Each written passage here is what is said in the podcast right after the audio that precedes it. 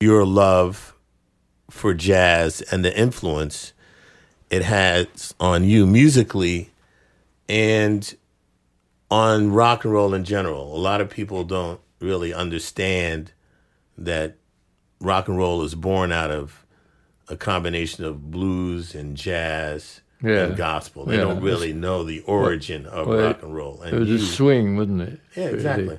Yeah, you know, Louis Jordan and that sort of thing. And Chuck Berry, you know, the, when you hear those things, he's not. It's Freddie is, is, plays very swing stuff.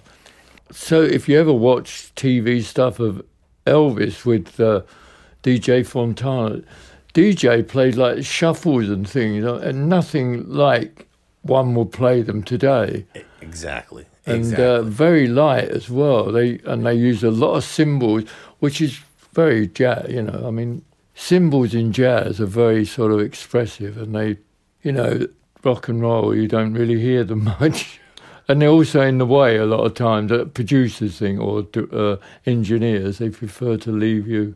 Well, the way cymbals are being approached today in, in rock and roll music, people are smashing them and Yeah. banging them. They're Yeah. not really playing them. They're not No, playing no. the cymbals. They're No. hitting the cymbals. Yeah.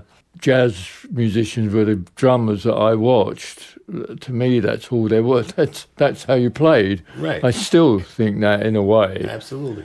But when you saw them play, you know, every bit of the cymbal was a sound.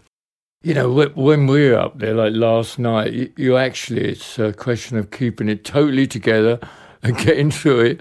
And, and, and the sound, you know, you're listening to a, a speaker, you're not Right. listening to the piano and bass, what they actually sound like.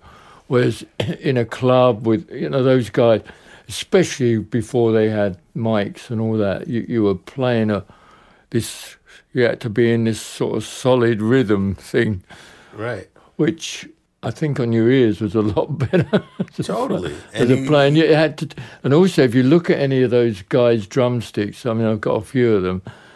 Um, Shelly Manne's drumsticks were like tiny. The acorn at the top, you know, the top of the drums was tiny. I mean, they'd fly, go flying with me. I mean, they would. We just developed this way of playing